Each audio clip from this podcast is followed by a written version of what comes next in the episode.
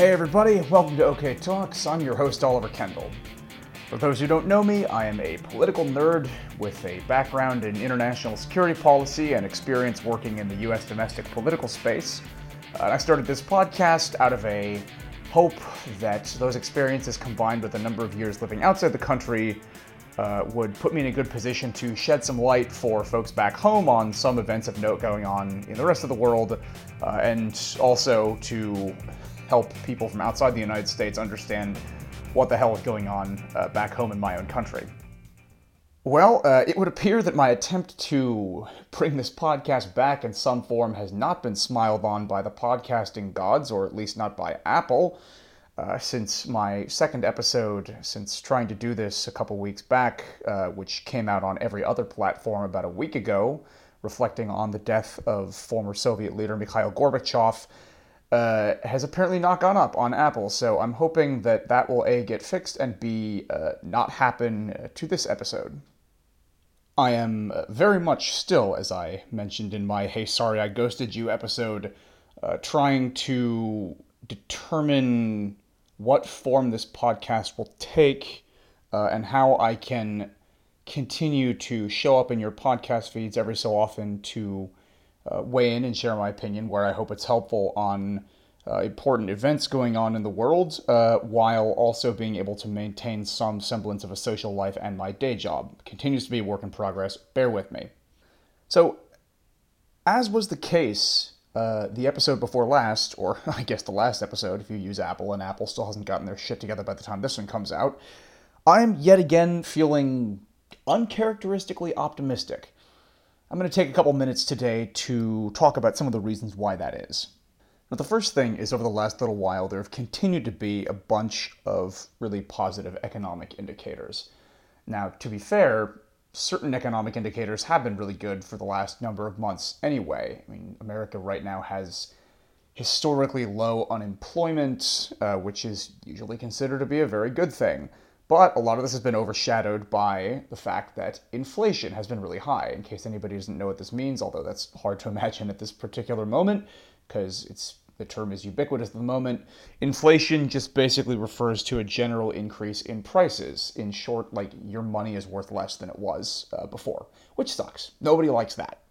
Um, and inflation for this last year, for a number of reasons, has been very high. Um, over the last many, many months, at least in the United States, Republicans have been trying to make hay over inflation as though it's something that's President Biden's fault. Just for the record, as I said a, a, while ago to my American listeners, it is not. Inflation here in Spain, for example, is actually at least 1 or 2% higher than it is in the United States, and President Biden is, in fact, not the president of Spain. Uh, or of any other European country where inflation, I think almost across the board, is also higher than it is in the United States. But yeah, inflation sucks. Uh, however, this past month, uh, it started to tick down slightly, which is good news. Uh, additionally, gas prices uh, have gone down a little bit. Um, actually, more than a little bit. They've been going down consistently for at least like three months, uh, which, uh, even for those of us who aren't driving every day, this is still good news for because it affects everything from airfares to, I mean, really almost everything is affected by high gas prices. So the fact that gas prices have dropped consistently uh, for the last uh, several months and continue to do so is just good economic news. Studies also show that uh, average people seem to be noticing these things. Uh, and we can see that in a fairly marked rise in consumer confidence for the first time since, I think, March of this last year. Uh, consumer confidence basically is just a general, like a study, a sort of statistical analysis of the way consumers are feeling and how likely they are to spend money based on the, how they feel about the economy. And consumers spending money on stuff is, you know, generally good for the economy, which is, you know, a virtuous cycle uh, the further it continues. Now, these general good economic numbers, particularly, I think, particularly the gas prices thing, and also reflected in the consumer confidence thing, are really good news for fans of democracy in general. Uh, anybody who knows anything about American politics knows, uh, and anybody who doesn't know anything about American politics can listen to my podcast, and I will tell you in this case, knows uh, that in general, in midterm elections, that is to say, elections where the entire House of Representatives, a number of governors, and one third of the Senate, but not the president, are up for reelection, whichever party won the last presidential election tends to get its ass handed to them. Now, during the normal course of things, or in a moment where American politics was more normal, that is to say, where a moment wherein one of America's political parties had not effectively been hijacked by an extreme right authoritarian movement bent on, let's say generously, weakening uh, democracy in the United States, in a normal moment, uh, that wouldn't necessarily be a problem. But in this particular moment, where the Republican Party's fever has just not broken, um, a moment in which many of the Republican nominees for important state level offices are deniers of the veracity of the last election, promising to employ legal warfare effectively to block or rig the next presidential election and do other things to further weaken democracy on top of the damage already done by their right wing allies on the Supreme Court uh, and other Republicans that are already in office. A moment where many of the Republican candidates are straight up conspiracy theories, uh, conspiracy theorists about many more things than just these election things. Everything from accusations of child eating pedophiles in the Democratic Party, etc. This is not really a moment where we can afford to have uh, the party that won the last presidential election have its ass handed to it in the midterms. Because having one or both houses of Congress be taken over by the kinds of people that I just described could result in A, catastrophic damage being done to the integrity of the next election, and B, catastrophic damage being done to the ability of this administration to continue to support Ukraine, clean up after the pandemic, fix the economic mess left by the predecessors, you know, gradually repair America's global reputation, and a whole bunch of the other nearly insurmountable tasks confronting the Biden administration. All those tasks will be hampered or made effectively impossible if one or both houses of Congress flip uh, and the administration is then having to constantly respond to subpoenas and bullshit investigations from, let's say, a hypothetical House Judiciary Committee under the authority of absolutely insane lunatic suit coat boycotting Congressman Jim Jordan of Ohio, who would subpoena everything that moves and grind the administration to a halt. Okay, went further down the rabbit hole than I intended uh, as to just how terrible I think this current crop of Republican candidates are and how bad I think it would be for the country were they to uh, achieve any serious electoral victory this fall. The point that I was trying to make was that, in general, according to American political gravity, basically, the first election that comes after a presidential election goes to the party that lost the last presidential election. And in this particular circumstance, we can't afford to have that happen. We cannot afford for you know, normal political gravity to exist in this election cycle. It was looking very much up until a couple of months ago like not only was normal political gravity going to apply, uh, but it was going to be even heavier than usual because of various bits of bad economic news a lot of which now is less relevant, as I've just described, with inflation improving, gas prices lowering, and consumer, uh, consumer confidence improving considerably. In addition to the good economic news being a boost to Democrats potentially in the midterm elections, provided it all doesn't fall apart before then, some more polls have continued to come out showing that a lot of Americans really do seem to A, feel better about the economy, and B, that's allowing them to, let's say, have the bandwidth to think about other issues that really matter. A lot of Americans really do seem to care about the fact that there is a profound, unprecedented, at least since like the mid 1860s, threat to American democracy.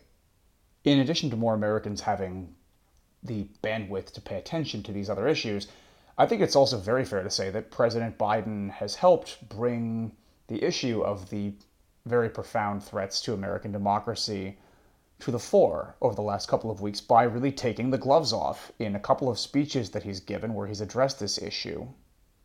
It's, I also think, particularly telling that the political right in America hasn't really been able to put together a coherent response to anything President Biden has said on the merits, resorting instead to basically putting out some memes about the fact that they think it looked funny that Biden gave one of these speeches in front of a wall that was backlit red, which, I don't know, something, something Star Wars Emperor.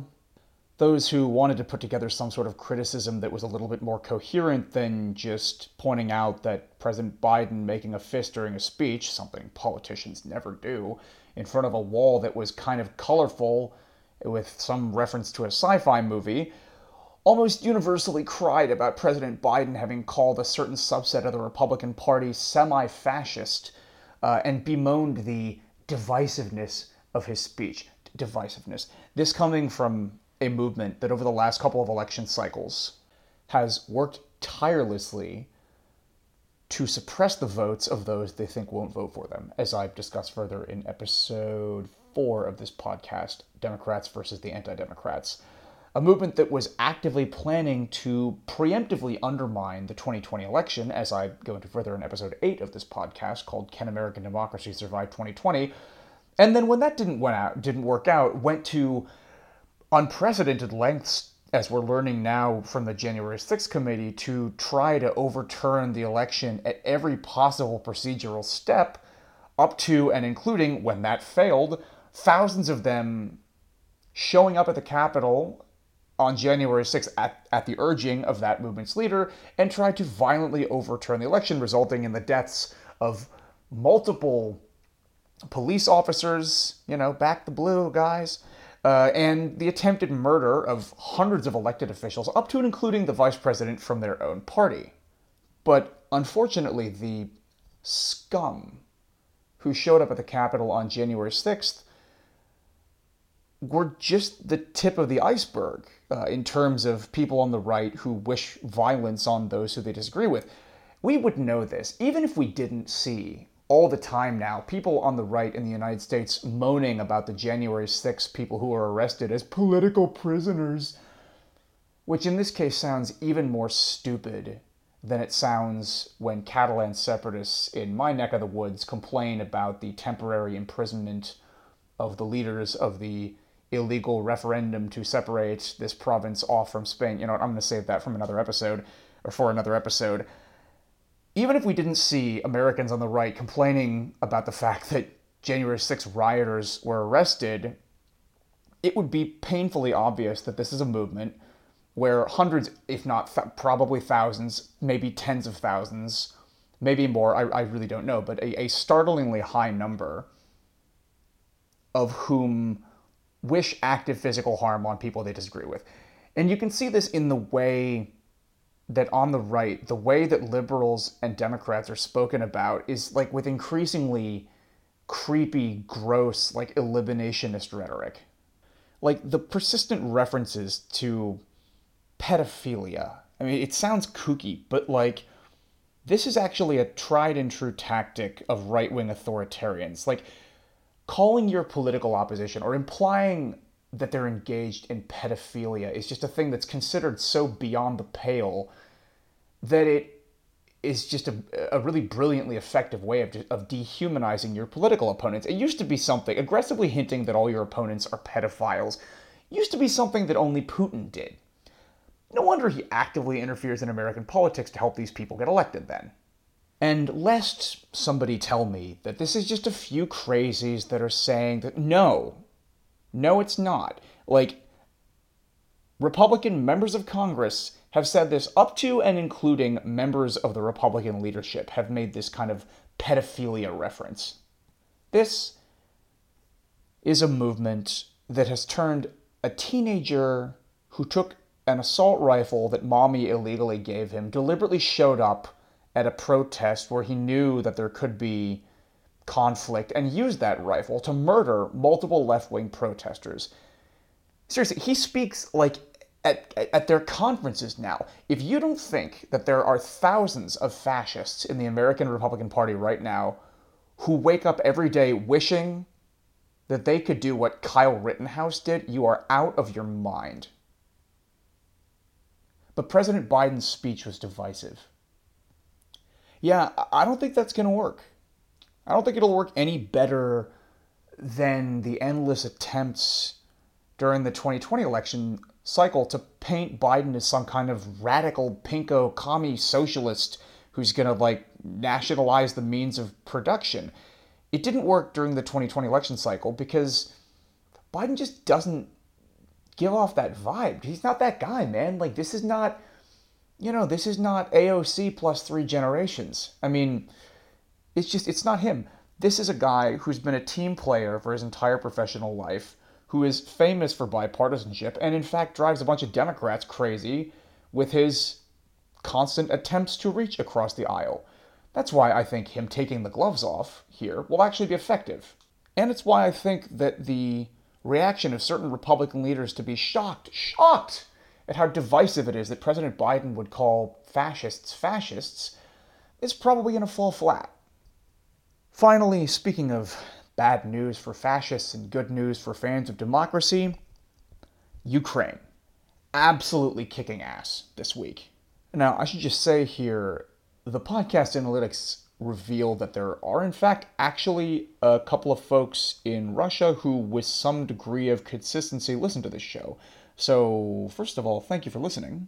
But secondly, I doubt that there are any hardcore Putin fans who would still be listening to this show after all this time when I've frequently and aggressively criticized Putin's Russia on here. And I should say, to anyone in Russia who's opposing the regime, I'm with you. But in case there's anybody listening who's firmly on the side of long live dear leader Putin and all success to glorious special military operation to denazify the Jewish led Ukrainian government, because let's be real, Ukraine isn't a real country anyway, you might want to switch to RT because this is just going to get uncomfortable. That being said, this episode has already gone on quite a bit longer than I had originally anticipated, so let's see how much more I say here and how much I end up needing to leave for a future episode.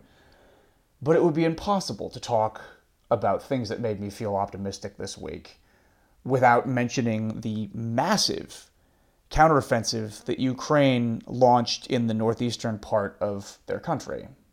First of all, this is a huge tactical and strategic victory for the Ukrainians. At the tactical level, uh, taking the city of Izium and various of the other territories that they've taken back over the last couple of days uh, will cut off vital Russian supply lines and make it harder for them to uh, bring material up to various forward military positions. And I believe also this will compromise their ability to hold on to the Donbass. Well, it'll make it harder in general for the Russians to continue to hold the Donbass uh, region. Uh, at the strategic level, this kind of huge moral victory gives the Ukrainians continued like fighting spirit, and also uh, a lot of political experts seem to think makes it a lot more likely that political and military support coming from various Western countries to Ukraine will continue because uh, it's easier to sell the populations of Western democracies that we should be supporting the people of Ukraine in their fight to hold off, you know, an attempted genocide from their fascist neighbor, if there appears to be any chance of success or of them taking back some of their territory. So victories like this are very important at the strategic and political level.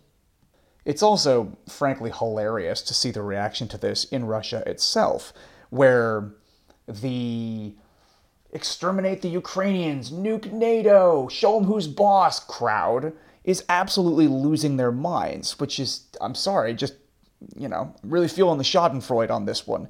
I mean, Vladimir Putin succeeded in repressing, driving into exile, or just murdering most of the decent people in Russia, but he apparently failed to stamp out the people that are even more crazy and awful than him.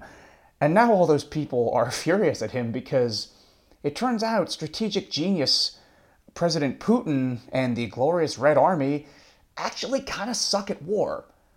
At least war that goes in any way beyond raping, pillaging, and murdering civilians. That brings up another point that's worth mentioning about how meaningful it is that the Ukrainian military has managed to take back a bunch of this territory. Because in this case, it's not just about taking back territory, it's about freeing people. We need to recognize this is not a typical war. This is a genocide. The whole world knows the names of places like Bucha, like Mariupol. Not because, I don't know, Eurovision was held there or something like that. The world knows the names of those places because of what barbaric scum wearing the uniform of the Russian army did to the innocent civilian populations in those places. You hear frequently mentioned in news stories, just in routine at this point, like it's normal, about how once the Russians have control of a certain chunk of Ukraine for a little while, their first moves is to, quote, Russify, unquote, that territory, which is to say, start handing out Russian passports to the people there, start making sure that only Russian is spoken in those regions, replace all the signs, uh, you know, start putting Russian banks there, having people use Russian currency, basically trying to erase any Ukrainian identity that may have once existed in those places. We've seen in places like the ones I mentioned before and in others how willing Russian troops are to just kill civilians for no apparent reason, and how deliberately the Russian military has gone after civilians for offenses like having previously posted pro Ukrainian things on social media. This is not just a land grab by a country that has absolutely no need of additional land. It is an attempt to eliminate Ukrainians as people. I'm pretty sure this Ukrainian counteroffensive in the north also interrupts one of the next steps of the Russian plan to erase and just bite off chunks of Ukraine by doing what they did in Crimea and holding one of their sham uh, referendums by which Russia would then annex that territory and just declare it part of Russia. War's not over. There's a lot more to go, a lot more territory to be taken back. This represents only a fraction of Ukrainian territory that's under Russian military control right now. Not to mention the black eye that this has given Putin's ego will almost certainly resort, uh, in the Russian military doing the only thing that they've shown that they are actually capable of doing murdering a whole bunch of civilians. That being said, today, many, many, many people are now able to leave their houses without anyone near as much fear of being raped or robbed or shot in the face for looking at an occupying soldier the wrong way who couldn't say the same thing a couple days ago. It's impossible to not feel good about that. Slava Ukraini. With that horribly butchered mispronunciation, sorry guys, I think I'll leave it there. Alright, that's it for this episode of OK Talks. Probably my most rambly one to date. Uh, if you like the podcast, either as it was before or as it gets back up and running now, uh, please like it, subscribe to it. It should, uh, well, with the exception of the last one, apparently, be appearing on all major podcast streaming platforms. Uh, and most of all, please share it with somebody else who might like it. Uh, for any of my audience who who are on Twitter, uh, I also am. You can find me at OWS Kendall. That's O W S K E N D A L L. Feel free to tweet at me if there's anything you'd like me to talk about on here. Um, I really am thinking, as I continue this uh, process of trying to get the show up and running again, I'm thinking about uh, ways of doing that, uh, which might include more engagement uh, with folks who are listening. Um, so, you know, go follow me if you want. As always, thanks to Nate Wright for having designed the podcast artwork, and thanks to you for listening.